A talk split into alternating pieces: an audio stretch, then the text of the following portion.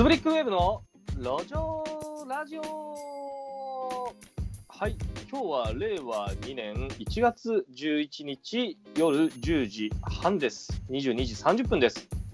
この番組はくすぶってる3時代の2人がアイデアとデザインで挑戦中。東京在住 IT 業界営業の私、柳瀬と大阪在住デザイナーの井川が。雑談と会議を行うラジオです。昨日までの自分に教えてやりたいをコンセプトに自分のキャリア形成、仕事、副業、デザインなどこれから何かに挑戦したいなという人に聞いてもらえたらと考え、ポッドキャストと YouTube での配信を行っています。ポッドキャストは Spotify、Apple Podcast、Google Podcast で路上ラジオで検索、YouTube でも路上ラジオで検索をしてみてください。映像があることが前提の番組ではありませんので、どちらでも楽しんでいただけますが、顔出しをしておりますので、我々の顔がどんな顔か気になるなというポッドキャストリスナーの方は、ぜひ YouTube でもチャンネル登録をお願いします。あ、ごめんなさい。ご覧ください。そしてはい、チャンネル登録もよろしくお願いします。また、移動中や寝る前など、ながらで聞きたいなという方がいらっしゃいましたら、ポッドキャストでぜひ聞いてみてください。そしてこちらも登録をしていただければありがたいです。ということで、今日のテーマはですね、はい、今日というか今回のテーマはですね、あのーちょっとなんかニュースで最近うん、この2、3日前に流れたですね、はいはい。トヨタのコネクテッドシティプロジェクト、この話をまあちょっと雑談したいなと思ったんですよ。うん。はい。これね、なんかね、そうそう、コネクティッドシティ。そうだそうだ。まあ今、僕と井川君はですね、トヨタのプレスリリースを見ながらちょっと話をしているんですけど、えはい。 CES ってやつで CES で発表というふうにあったんですよ。CES これわかる ?CES。ー、わかんないです。今、アメリカで行われているですね、コンシューマーエレクトロニクスショー。まあ、ラスベガスで行われてるやつですよ。ん。か。CES ね。で、いわゆるなんか、あの、電子機器とかの見本市みたいなもんです。いや、なんか東京ゲームショウがゲームの見本市。これはなんか電子機器の見本市です。なるほど。セスがですね。あ、セス。はい CES です。はい。CES。はい。で、そこにまあトヨタは出店をしていて、うん。あれと一緒よ。あの、井川君のあの、こあのコミケと一緒よ。うん。コミケで、あの、あの、角女の漫画を出すのと一緒よ。イラスト集を出したように、イラトヨタはコネクティッドシティプロジェクトを発表したと、そこで。そうそうそう。井川君がうんそのホーンドドーターっていうのを発表している一方で、うんトヨタはコネクティッドシティを発表したと。とんでもない差ですね。いや、大丈夫ですよ。もう言ったらなんか一人で作るかみんなで作るかの差ですよ。ははい。で、えー、と一応なんか主なポイントだけ読んでみよう。い。はい。あらゆるものやサービスがつながる実証都市、コネクティッドシティを、はい、あ最初ああの、あらゆるものやサービスがつながる実証都市、コネクティッドシティを東富士、静岡県裾野市に設置。ウーブンシティと命名し、2021年初頭より着工、まあ、来年ですね。企業や研究者に幅広く参加いただき、ケース、AI、パーソナルモビリティ、ロボット等の実証を実施。デンマークの著名な建築家であるビャルケ・インゲル氏が街の設計を担当。まあ、この3つのことがなんか主なポイントっていうふうに書かれてるんですけど、うん。うん実証都市、これわかる？わかんないです。まあなんかじ実験ですよ。そうそうそう、実験都市ですよ。はい。都市。はい。例えば。まあ言ったら、そのコネクティとあらゆるものが、ものやサービスがつながる実証都市。あらゆるものやサービスをつなげた時のまあ実験できる場所みたいな都市です。はい。これを企業単位でやろうということですよ。なんかロボットとか歩くようになるんですかね。そうそうそう、なんか AI、パーソナルモビリティだから、いいわゆるなんかあの車が自動運転カーとか、そういうのが始まったりとかですね、あとはまあパーソナルモビリティっていうことなので、まあ、いわゆる自分のなんか、あの移動のなんか機器だったり、あとはロボット、かっちょいいですね。なんか、スマートフォーム。スマートフォン。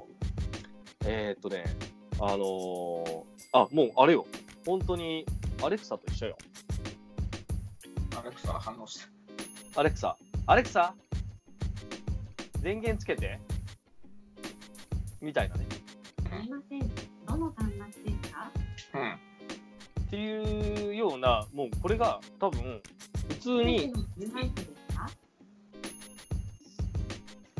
大丈夫ですよ。大丈夫なん。かね俺ん。ちのアレクサもめっちゃ反応してるから、やばいねはい。まあで、まあ、いわゆるスマートフォームですよ。いわゆる、まあ、あの電気つけて消して、あの冷冷暖房つけてとか、あとはもう、その他そうそうそう。あとはなんか、地下に、まあ、いわゆるスマートフォームだったら、と自動運転カーがあるんだったら、地下に、あのいわゆる物流の物流網を作ってしまって、うん。うん。例えばアマゾンとかで注文したらさ、うん。地下からもうウィーンってえ運ばれ地下で運ばれて自分家にもう置かれてるみたいな状況とかできるとかね。そういうような状況になるらしいですよ。はい。ど。車も全部自動とか、全部自動。トヨタさんですもんね、だって。そうなんですよ。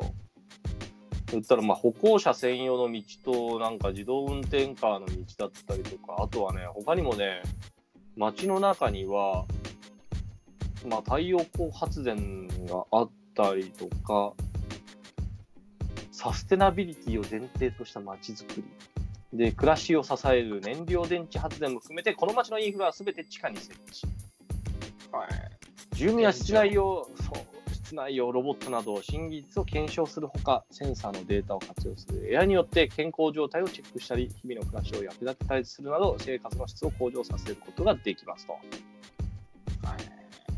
い。はい、でそう考えるとトヨタって今なんか車だけのう会社じゃないのでん。いっぱいやってますよね、トヨタ。だってトヨタホームとかあるもんね。なんか、病院とかもあるんじゃないですか、下手したら。ねトヨタってどんなことやってたんだっけあ、トヨタ保険やってるね。あとは、お金もやってるかな。TS キュービックって確かカードとかもやってるんだよ。トヨタ、トヨタグループって調べたらいいのか。トヨタグループそう何があるんだろう。あ、そっか、au も確かトヨタグループの会社だよ。え、そうなんですか？そう。au は確かあの？ね、けうん、そうそうそうそう。トヨタと確か au は関係があるはずだよ。これなんか、なんかで調べたんだよ。そうそうそう。そう、トヨタと au はなんか提携してるのかな ?KDDI とトヨタがなんかやってるのかな？なんかそういうのがあったはずなんですよ。だから、トヨタのなんかお店とかで au の携帯を売ってることとかもあったからね。あ、そうか。トヨタが KDDI の株主だ。あ、なるほうん。KDDI の筆頭株主って書いてたわ。そうか、そうか。だからまあそういうことも、筆頭株主ということもありますし、あとはですね、トヨタ、今ちょっと見ていくと、あーなんか伝送、伝送とかもそうだ、あの QR コードの会社ね。ど。トヨタホーム。うん。トヨタホーム。うん。ああ、なるほど。国作れるぐらい。うん、うん、そうだね。そうだね。えー、トヨタファイナンシャルサービス、そうだね。確かに金融関連もあるね。で、トヨタシステムズ。ほうほうほう。情報通信何でもできるの？そうですね。何でもできる。富士スピードウェイ、サーキット場。もうこれは分かりやすいね。トヨタグループの会社。これは。そうか、トヨタホームとかあれば、スマートハウスなんか絶対やっちゃうよね、みたいな。そんなことだよね。うーん住。みたいです。俺もね、ここちょっと住みたいね。で、あの国が作るその実証都市と全然違って、国がテストするのと違って、このトヨタの場合ってさ、これまあよく見るとね、あのもともと、えーと、トヨタ自動車東日本株式会社東富士工場の跡地を利用してって書いてるから、全部私有地なわけなんですよ。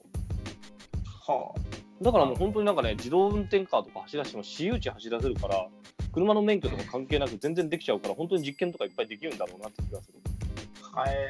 そう。で、なんかね、こういうなんかスマートシティみたいなのって、俺ちょっとだけ見たんだけど、Google とか、そういったところもね、なんかスマートシティ構想みたいなのやってたり、あとね、俺なんか最近どっかで名刺を交換した、えっとね、日本ユニシスかな。その人となんか名刺を交換したら、その人の名刺にスマートシティなんとかみたいなこと書いてたから、あ、そういうことやってる会社って最近よく出てるんだなと思ってね。うん。そうそうそう。ようん。なので、やっぱまあ、そういうのはみんなどんどん注目してるんだなというふうには思いましたね。えー最近そういえばそうだね。日本ユニシスの人に会った時がそうだったな。本当に。あ、やっぱあるわ。スマートシティ、日本ユニシス。スマートシティへの、そう。スマートシティへの事業参入で広がる新たなビジネスチャンスとは？とかね。省エネ、再生可能エネルギー、新たなエネルギーシステム、次世代住宅、あゼロカーボンとかね。めちゃめちゃ金ある企業しかできないですよね。いや、あとはね、あのーなんだろう、えっ、と、環境、環境とかでさ、あのーえーっとね、CO2 排出量を減らすみたいなことをなんか、あのー政治でやってるでしょ。あの、最近だったら、その、小泉進次郎さんが、えっ、と、なんか、なんかかい、えっ、と、なんか話してた、セクシーに解決しようみたいな話とか、いろいろしてる中の一つに、確か、CO2 排出量を減らしたら、どうこうみたいな話とかも確かあったはずなんですよ。うんで、ゼロカーボンっていうのは、カーボンっていうのは CO2 のことなはずなので、あ CO2 を削減できることをやるための次世代住宅っていうのとか、まあ、住宅が、まあ、人間が生きてることで CO2 排出されるわけだから、例えばエアコンとかついてても CO2 というか二酸化炭素出るわけでしょ？物が燃えたら CO2 出るわけだから。だから人が住むイコール CO2 が出るわけですよ。物燃やしたりとか。こういったなんかゼロカーボン地を作るみたいなのは多分世界的にやってるはずなので、そういったところに参入するっていうのは、まあ住宅だったりとか、不動産もそうだし、あとはエネルギーとかは必ずやってるってことだ、ことか。まあそういうのがスマートシティっていうところの、えっ、と、今の、なんだろうな、えっ、と、まあやっててなんか分かりやすく、まあみんなで頑張ろうねってやってるところなんだろうなっていうような気がしますと。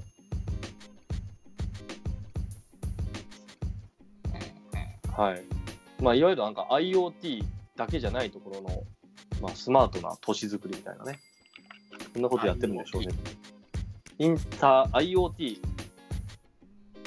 IoT とは、IoT とは。はい。IoT、もののインターネットです。インターネット・オブ・シングス。インターネット。うん。すべてのものがインターネットに接続されてるってことよ。まあ、例えばもう冷蔵庫とかもそうだし。冷蔵冷蔵庫をインターネットをつなぐ意味ってどんなんですか？今、えっ、と、冷蔵庫の中に何も空ですとか、何も入ってないよとか、だから、今家帰ってもご飯作れないよってになったら、うんそういうのが分かった瞬間に宅配サービスで家まで運んでもらうとか。ああしその外出先から。そうそう、そういうこともできるし。あとはまあ、俺んちはそれにするかどうかちょっと悩んだんだけど、洗濯機をインターネットつないで、インターネット経由で、えっ、と、洗濯乾燥まで全部やらせるっていうことが、スマホからできるとかね、そういうのもあるんですよ。まあ、僕じゃちょっとやらなかったけど。うん。サイズが合わなかった洗濯機はいはいはい洗。濯機に物を入れるときにでも設定とか結局するんじゃない？か。すると思うけど、仮にね、まあ洗濯するじゃない？あ家帰ったらちょうどいい時間に乾燥しててほしいやん。じゃないとなんかあ乾燥させても冷たくなって、あもう一回回さなあかんみたいなことが発生するから、予約とかタイマーとか炊いてたとしたら、自分の予定が狂った場合は、ああ、もう一回やらなあかんみたいな風になっちゃうわけじゃない？なるほど。それがなんか、ああ、もうダメやと思ったらすぐパッと変えるとかね。はいはい。まあそういうこともできるし、あとはまあ、なんか、物がインターネットにつながったりとかしたら、まあ、なんだろうな。何がつながったらいいのかな。赤ちゃん見守りとかかな。赤ちゃん見守り。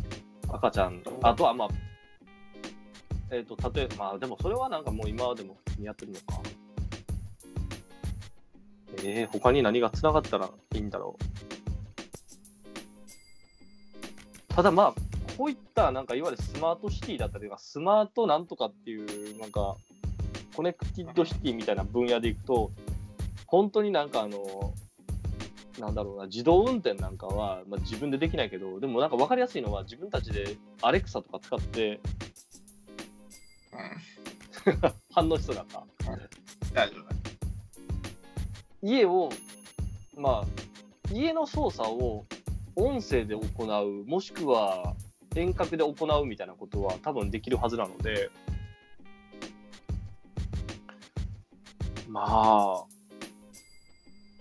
こういったスマートフォームみたいなのは、徐々にね、なんか個人的にも自分らでなんかちゃんと進めていったら、まあ、家をなんかスマートフォーム化していく感じね。なんかそのまあ、全部そういったスマートを、なんだろう、スピーカーとかにつないでいくとかね、そういったことをやってたら、多分ニーズみたいなの出てくるし、わかるし、なんかあの、儲けにつながることっていうのはちょっと見えてくるかもしれないなとは思ってる。まあ、言ったらこの、トヨタのやつがもうなんか本当に、トヨタとかグーグルとか作ってるスマートシティとかの実証都市とか作ろうみたいなのは、僕らにはもう多分、個人にはわからないけど、でも個人的に自分の家をどんどんそういったインターネットにつなげていくみたいなことやってたら、何かが、あ、これあったらいいのになって、そう、ニーズっていうのがある、出てくると思うから、そのニーズがもしかしたらちゃんと掴むことができたらね、あのなんだろう、いわゆるビジネスにできるのかもしれない。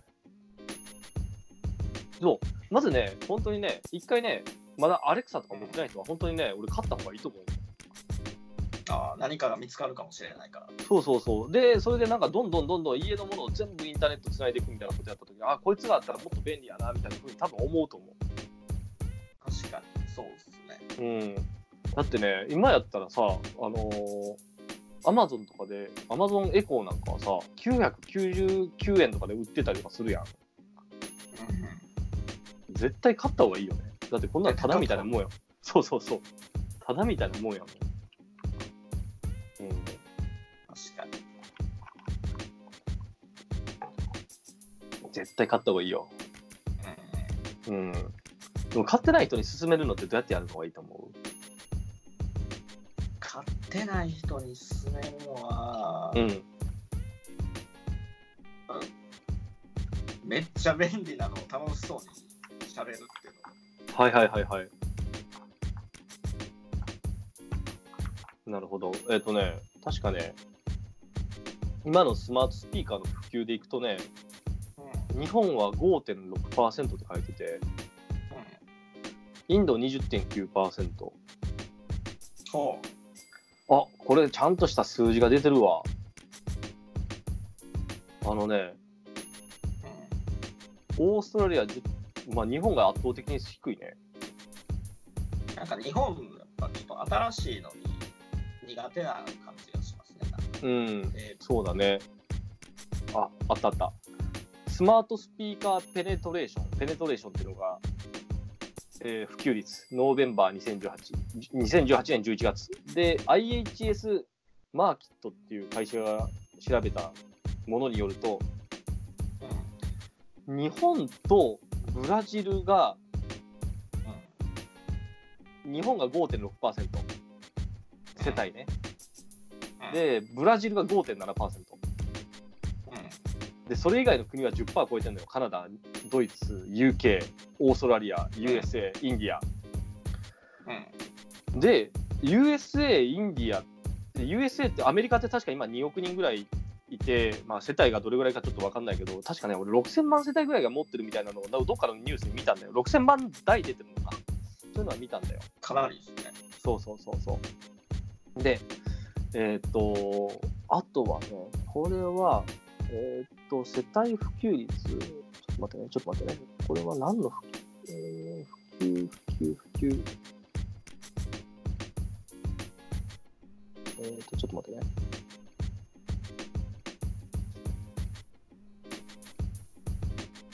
で、えっ、と、ちょっと待って。で、インドが20.9%で、インドって確か10億人、ん？インドって確か5、5 6億人ぐらい確かいるんじゃなかったっけな、人口。多い。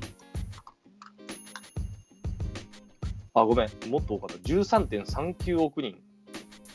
そこのうちの20%持ってるって相当持ってるよ。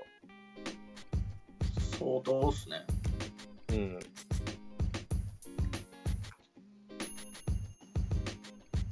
2億6000万台ぐらい出てるってことですよ。2億？そう。なんでこんなに出てるんだ？インドは。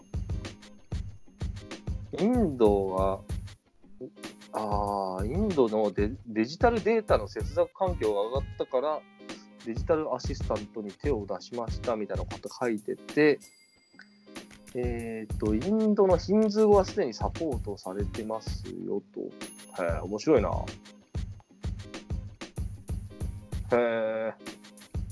まあなんかそそういう形なんだけど、にあの日本語が全然、まあ日本は全然今まだ普及してないんですよ。で、でもなんかこういね、なんか日本が普及しない理由って何なんだろうね。やっぱ新しいのに。新しいのと、あとはなんかネットワークの環境が、あのーいわゆる、なんだろうな、まあ、もしかしたら都市部と田舎での格差が大きいのかな。なるほどね。うん。あとは、なくてもいいとか、まあ、日本の場合っていわゆるなんか携帯とかの普及とかもいわゆる携帯電話とかインターネットの普及とかも本当ソフトバンクがめっちゃ頑張ったじゃない？インターネットはね、あの、うん。モーデムめっちゃ配ってね。ADSL でした。そうそうそうそう。だけど、っていうことなので、まあ、なんとなくみんながまだ全然、あとは、これ買っても何使ったらいいのかわからないみたいなのが多いのかな。確かに。使い道が分かりにくいっていうのはあるそうね。それが大きいのかな。うん。だから、ただまあ、もうこれが多分スマートフォームとかの入り口になるようなやつだと思うので、このアレクサとかはね。進めるとしたら何て言ったら自分のお母さんとか買うんだろう。あと何があれば買うんだろう。ええあなんか、うん。実おかんにやらせますね。ほうほうほうほう。うちだったら、田舎なので、あのまず、ちょっとだけお母さんに聞いたんだけど、スマートスピーカーとかって買わないの？みたいな話をしたら、アレクサとか買わないの？って聞いたら、ネットが弱いとか、そうそうそう。うちネット、マジで田舎やから、とかああ、みたいな。えで、でも携帯使ってるやん、みたいな。で、まあ、そこで俺ちょっと思ったのがね、スマートスピーカーとかをそういう田舎とかに普及させるんだったら、あの、SIM カードと一緒にセットになって売ってるやつとかあるやん、あの、例えばルーター、モバイルルーターみたいなやつ。あ、そうなんですか。モバイルルーターって、その、いわゆる、なんだろう、えっ、と、家でインターネット、例えば学生とかもそうだけど、家でインターネット契約してない子いるじゃない、なんか、たまに。えっ、と、ソフトバンクとかのインターネット、なんえ、今なんて言ったらいいか、光、光、光、光契約してない子っていっぱいいるでしょ。うん。でもその子たちってどうやってやってるかっていうと、なんか月々なんか4000だから6000ぐらいでモバイルルーターみたいなの借りて、それで家で Wi-Fi とかやってんのよ。はいはいはい。としたら、その例えばアレクサとか、あの Google ホームとか、うう Google Nest Mini とかあるじゃない？あれ専用の SIM とかができるんやったら、SIM があって、それとセットで、言ったらもう、買うんじゃなくて、リースみたいな感じで貸し出して、月々なんか、500円から1000円ぐらいの、あの言ったら、モバイルルーター自体が、そうか、あ、ごめんごめん、モバイルルーター自体が、自分で所有するんじゃなくて、どこかから貸し出しになってて、そこからもう Wi-Fi とかも出すよみたいな、Wi-Fi とかのネットワークも出すよみたいなやつを、例えば月なんか3000だか4000ぐらいで貸し出して売るみたいなことやったら、多分あの普及するような気がする。いわゆるなんか Wi-Fi ルーターが、Wi-Fi のなんか電源になってるモバイルルーターが、月々なんか4000から5000ぐらいで貸し出されて、それでもう常になんかスマホが Wi-Fi つなげるみたいな風になってセットになってるっていうようなやつよ。そういうのがあったら多分うちとかも入れるんじゃないかな、お母さんとかね。まあ、せっかくもらったからみたいな感じで。そうそうそうそうそうそう。で、まあ、月々多分よあのいわゆるサブスクみたいなんで、まあ、自分自身が持たずに、まあ、壊れたら交換してくれるみたいな風になってて、そしたら、えーっと、なんか、例えば、そのスマートスピーカーの使用に関するデータとかも溜まっていくだろうし、なんか、まあ、なんかデータ取りたいみたいな業者さんがあるんだったら、それはなんか結構大きなデータ収集ルートにはなるんじゃないでしょうかって感じはするけどね。でも、まあそれができる会社ってそんな限られてるのか。うん。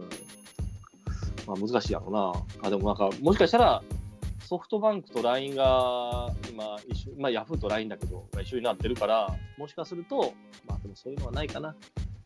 まあ、もしもし僕がそこのなんか事業とかやる人やったら、LINE のクローバーをあのインターネットのなんかセットにして貸し出して、モバイルルーターにして、どんどんどんどん巻いてってデータ貯めるみたいなカンパニーとかをやりたいですみたいなことを何も考えずに一番最初パッと思って言うかもしれないですね。